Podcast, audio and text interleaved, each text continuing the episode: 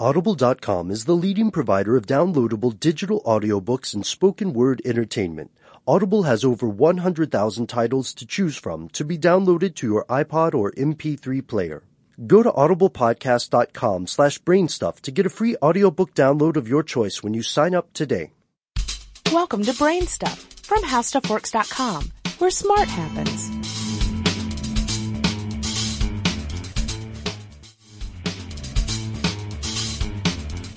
Hi, I'm Marshall Brain with today's question. How does the Aurora Borealis or the Northern Lights work? The Aurora Borealis has always fascinated mankind, and people even travel thousands of miles just to see this amazing light show in the Earth's atmosphere. The auroras, both surrounding the northern magnetic pole and the southern magnetic pole, occur when highly charged electrons from the solar wind interact with elements in the Earth's atmosphere. Solar winds stream away from the sun at speeds of about 1 million miles per hour. When they reach the Earth, some 40 hours after leaving the sun, they follow the lines of magnetic force generated by the Earth's core and flow through the magnetosphere, a teardrop shaped area of highly charged electrical and magnetic fields. As the electrons enter the Earth's upper atmosphere, they encounter atoms of oxygen and nitrogen at altitudes from 20 to 200 miles above the Earth's surface. The color of the aurora depends on which atom is struck and the altitude of the meeting.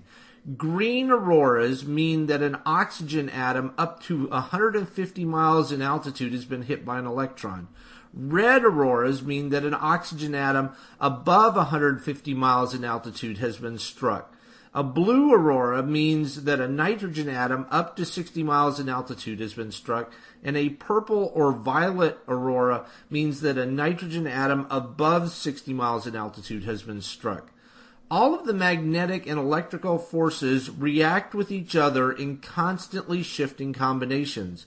These shifts and flows can be seen as the auroras appear to dance, moving along with atmospheric currents.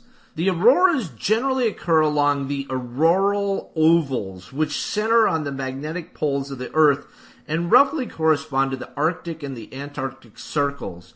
There are times, though, when the lights are further south, usually when there's a lot of sunspots. Sunspot activity follows an 11 year cycle, and the next peak will occur in 2011 and 2012, so opportunities to see auroras outside their normal range should be good.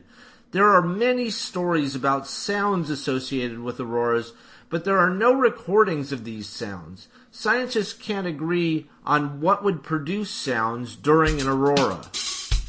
Do you have any ideas or suggestions for this podcast? If so, please send me an email at podcast at howstuffworks.com. For more on this and thousands of other topics, go to howstuffworks.com. And be sure to check out the Brain Stuff blog on the howstuffworks.com homepage. Streaming TV shows and movies directly to your home is a breeze with Netflix. As a Netflix member, you can instantly watch TV and movies on your PC, Mac, mobile device, or television. Get a free 30-day trial membership. Go to netflix.com slash stuff and sign up today.